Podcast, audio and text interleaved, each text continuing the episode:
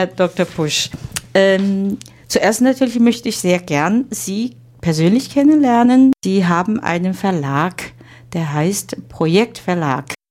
Erzählen Sie ein bisschen über Ihren Verlag, bitte. Ja, da muss ich vielleicht etwas ausholen, mhm.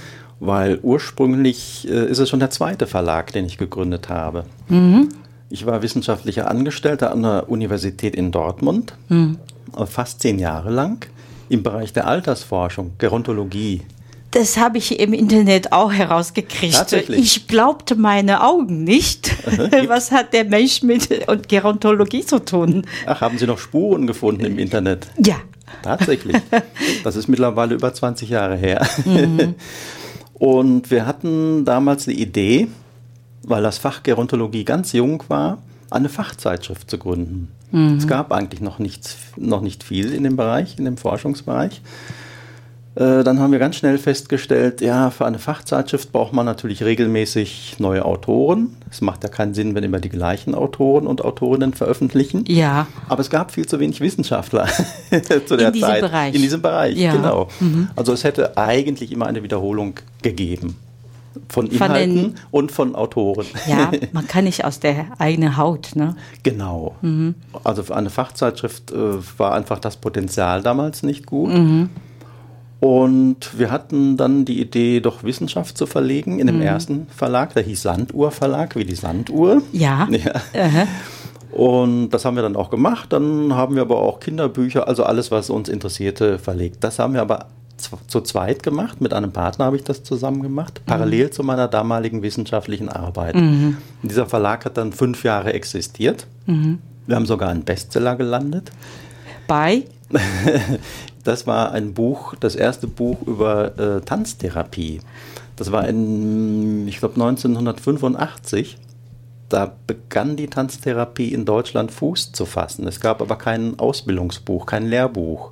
Das war noch Pionier, ne? Das war noch Pionierarbeit, mhm. genau. Ist auch ein gutes Stichwort, mhm. weil die Autorin, das war eine der Pionierinnen der Tanztherapie überhaupt, Liliane Espenak, mhm. die damals schon...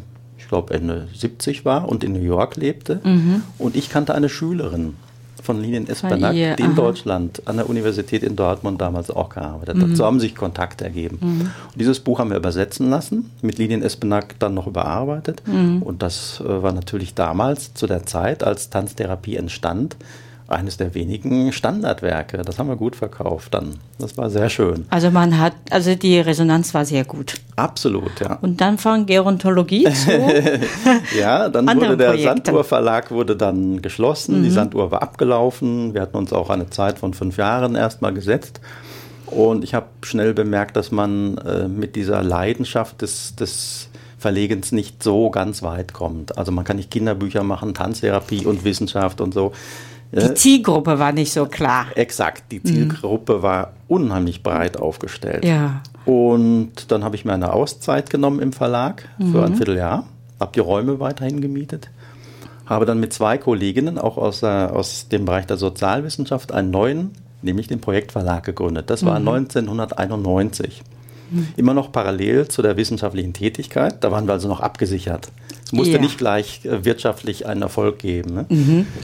Und dann haben wir aber eben wegen dieser Zielgruppenproblematik gesagt, mhm. Wissenschaft ist eine gute Ausgangsbasis. Ja. Die Zielgruppen sind ganz klar abzugrenzen. Das bleibt. Das bleibt. Mhm. Wir haben die wissenschaftlichen Bibliotheken, wir haben die wissenschaftlichen Mitarbeiter, wir haben die mhm. Studierenden als Zielgruppen. Mhm. Fächerspezifisch kann man in den Fachzeitschriften Werbung schalten. Mhm. Die ist auch nicht ganz so teuer, die Anzeigenschaltung, wie, sag ich mal, in öffentlichen großen Zeitschriften, das konnten wir gar nicht bezahlen. Ja. Und das würde sich auch nicht rechnen. Und so haben wir dann angefangen mit der Schriftenreihe der Universität, Universität Dortmund. Wir haben Dissertationen anfangs auch verlegt. Mhm. Und ganz schnell, und da kommen wir jetzt zum Thema China, ja. hat sich dann eine Zusammenarbeit erst zu den Slawisten an der Universität in Bochum ergeben mit Professor Einer Eimermacher, mhm. der wiederum bekannt war mhm. mit Herrn Professor Martin, dem Sinologen. Also das kann ich dann sagen, das war Ihre erste Begegnung mit China, chinesischen Literatur? Absolut, mhm. absolut. Ja, das wäre wirklich die nächste, meine nächste ja. Frage. Jetzt sind Sie sich schon so schön kurz allein übergegangen. Ja, erzählen Sie bitte weiter.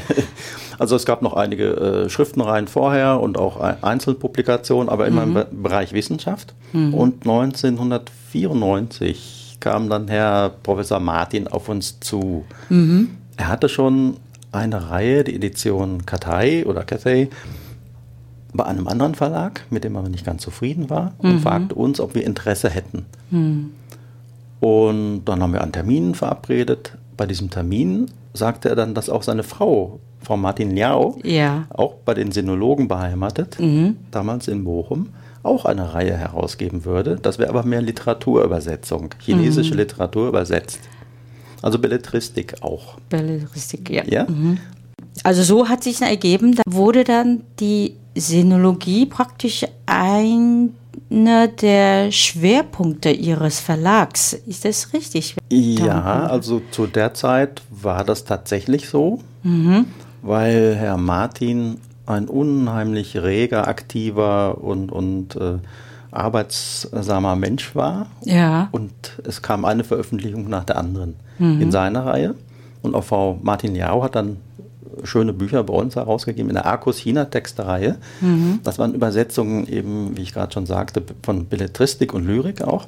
Ja. Diese Reihe hat uns dann schon ein bisschen Kopfzerbrechen bereitet, weil sie ja nicht mehr wissenschaftlich orientiert war. Sie wurde zwar von den Wissenschaftlern übersetzt. Ja, Frau, Frau, von Wissenschaftlern übersetzt, ja. aber es geht um die schöne Literatur. Exakt, genau. Also genau. ein bisschen elitärer, oder? Ein bisschen elitärer, damals in Deutschland, also was ganz Seltenes. Mhm. Wir waren einer der wenigen Verlage, die überhaupt Chinesen ja. äh, auf Deutsch publiziert haben. Mhm. Also Harrassowitz gab es natürlich schon, mhm. und vielleicht noch ein, zwei andere, aber es war wirklich noch kein Thema in Deutschland, absolut nicht. Ähm, Bleiben wir bei der chinesischen Literatur.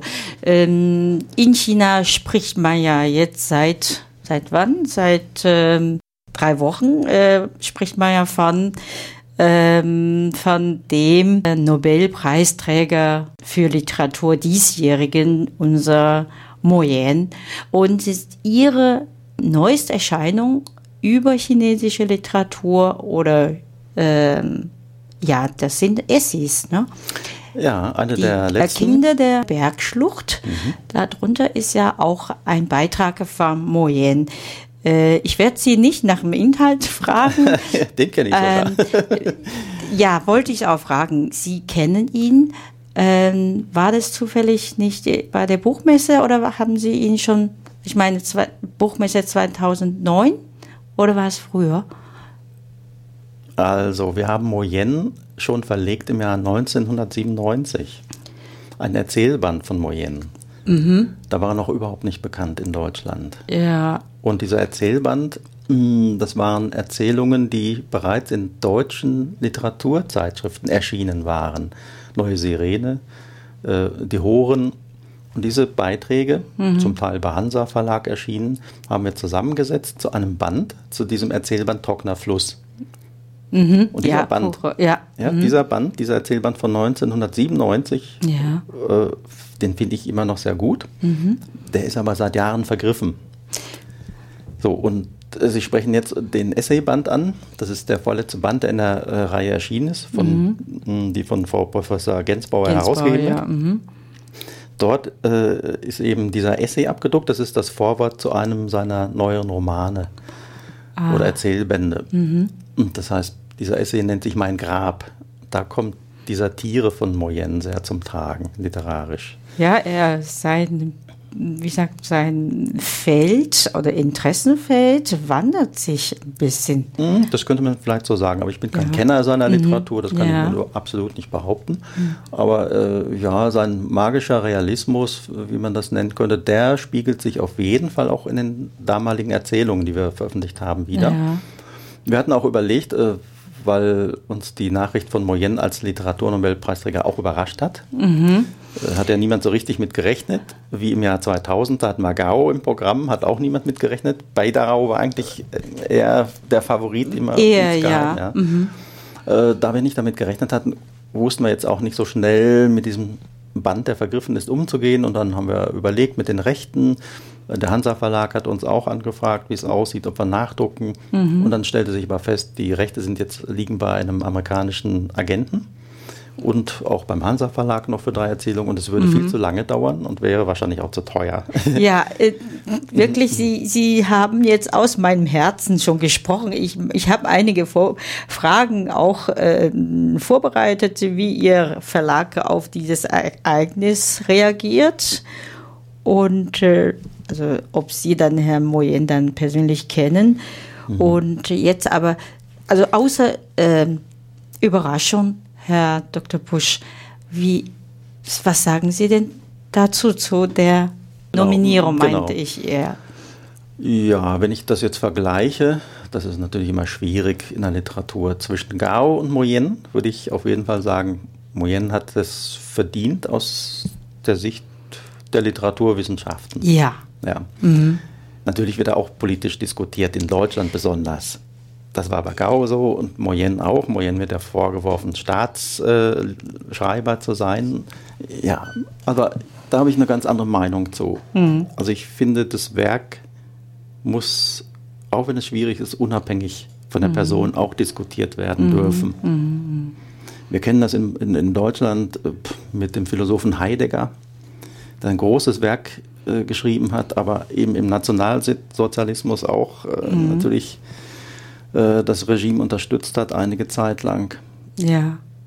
Wir, wir kennen das mit Gottfried Benn, ein, ein hervorragender Lyriker, ja. der auch sympathisiert hat, eine kurze Zeit mit dem äh, Nationalsozialismus.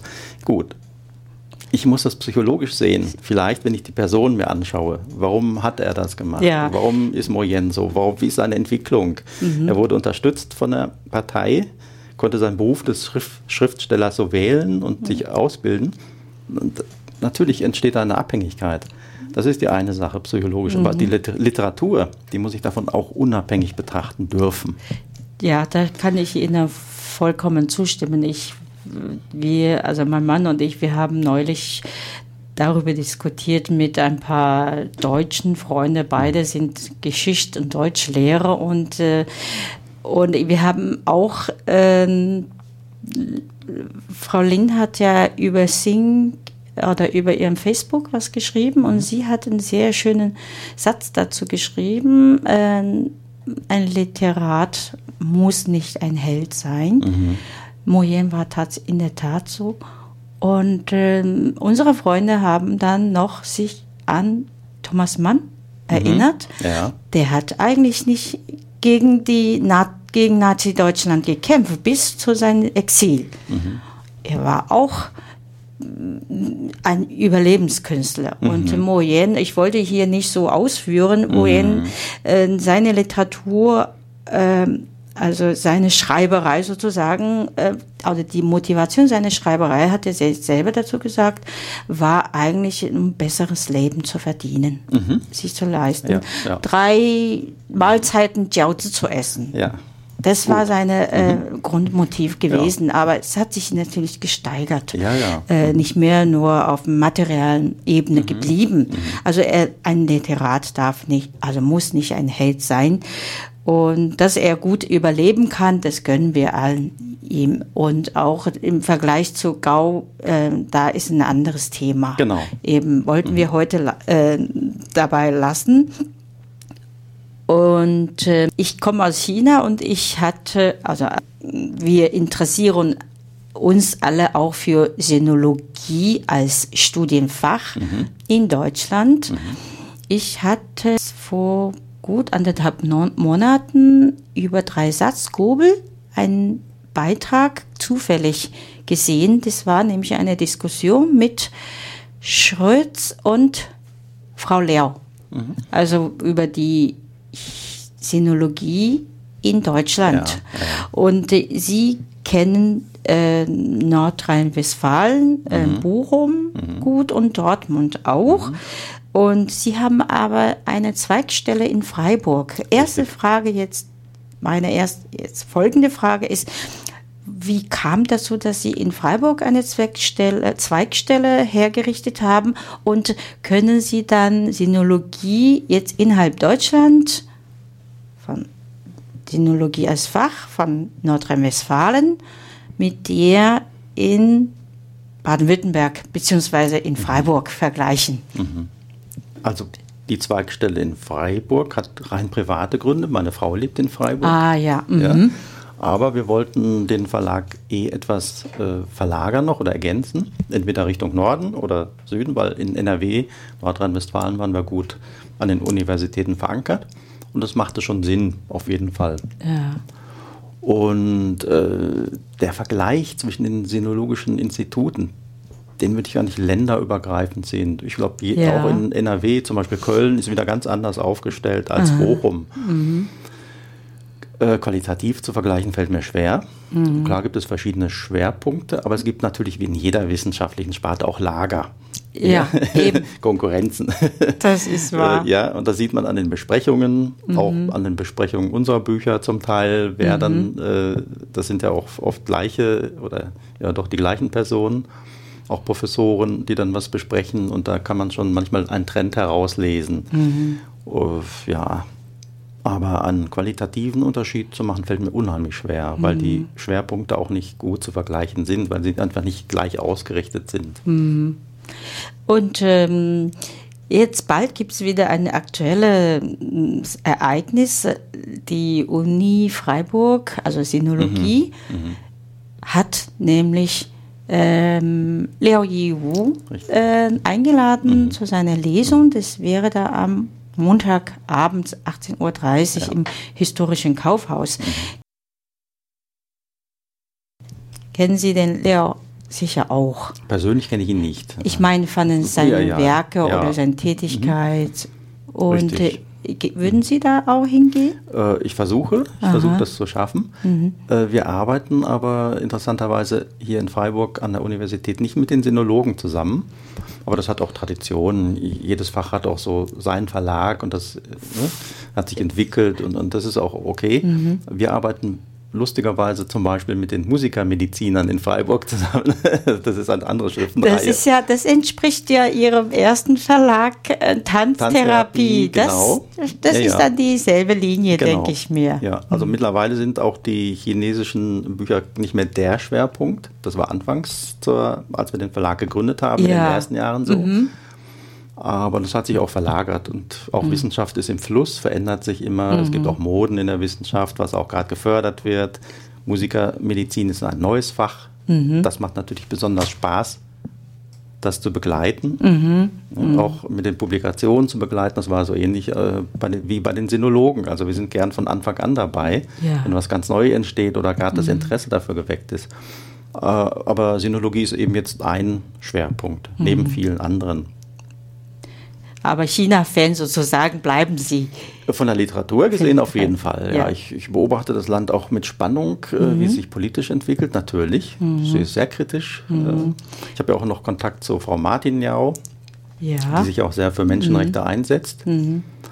Und das beobachte ich. Ich werde wahrscheinlich äh, immer noch nicht einreisen dürfen, denke ich, wegen der Kontakte. Das wollte ich ja gerade fragen. äh, aber Sie waren schon in China? Nein, ich war noch nicht. Noch nie, nein, aber nein. durften. Also nein. ich denke auch, das wäre dann. Sie sind dann. Sie haben dann in dieser in dieser Hinsicht haben Sie das gleiche Schicksal wie Frau Lehr und ihr Richtig, Mann. Genau. Ich hoffe, dass sich dann auch ähm, bald das ändert ja, das für Sie auch, und ja. dann für die ganze Situation. Genau. Vielen Dank, Herr Doktor Pusch. Danke Ihnen. Danke.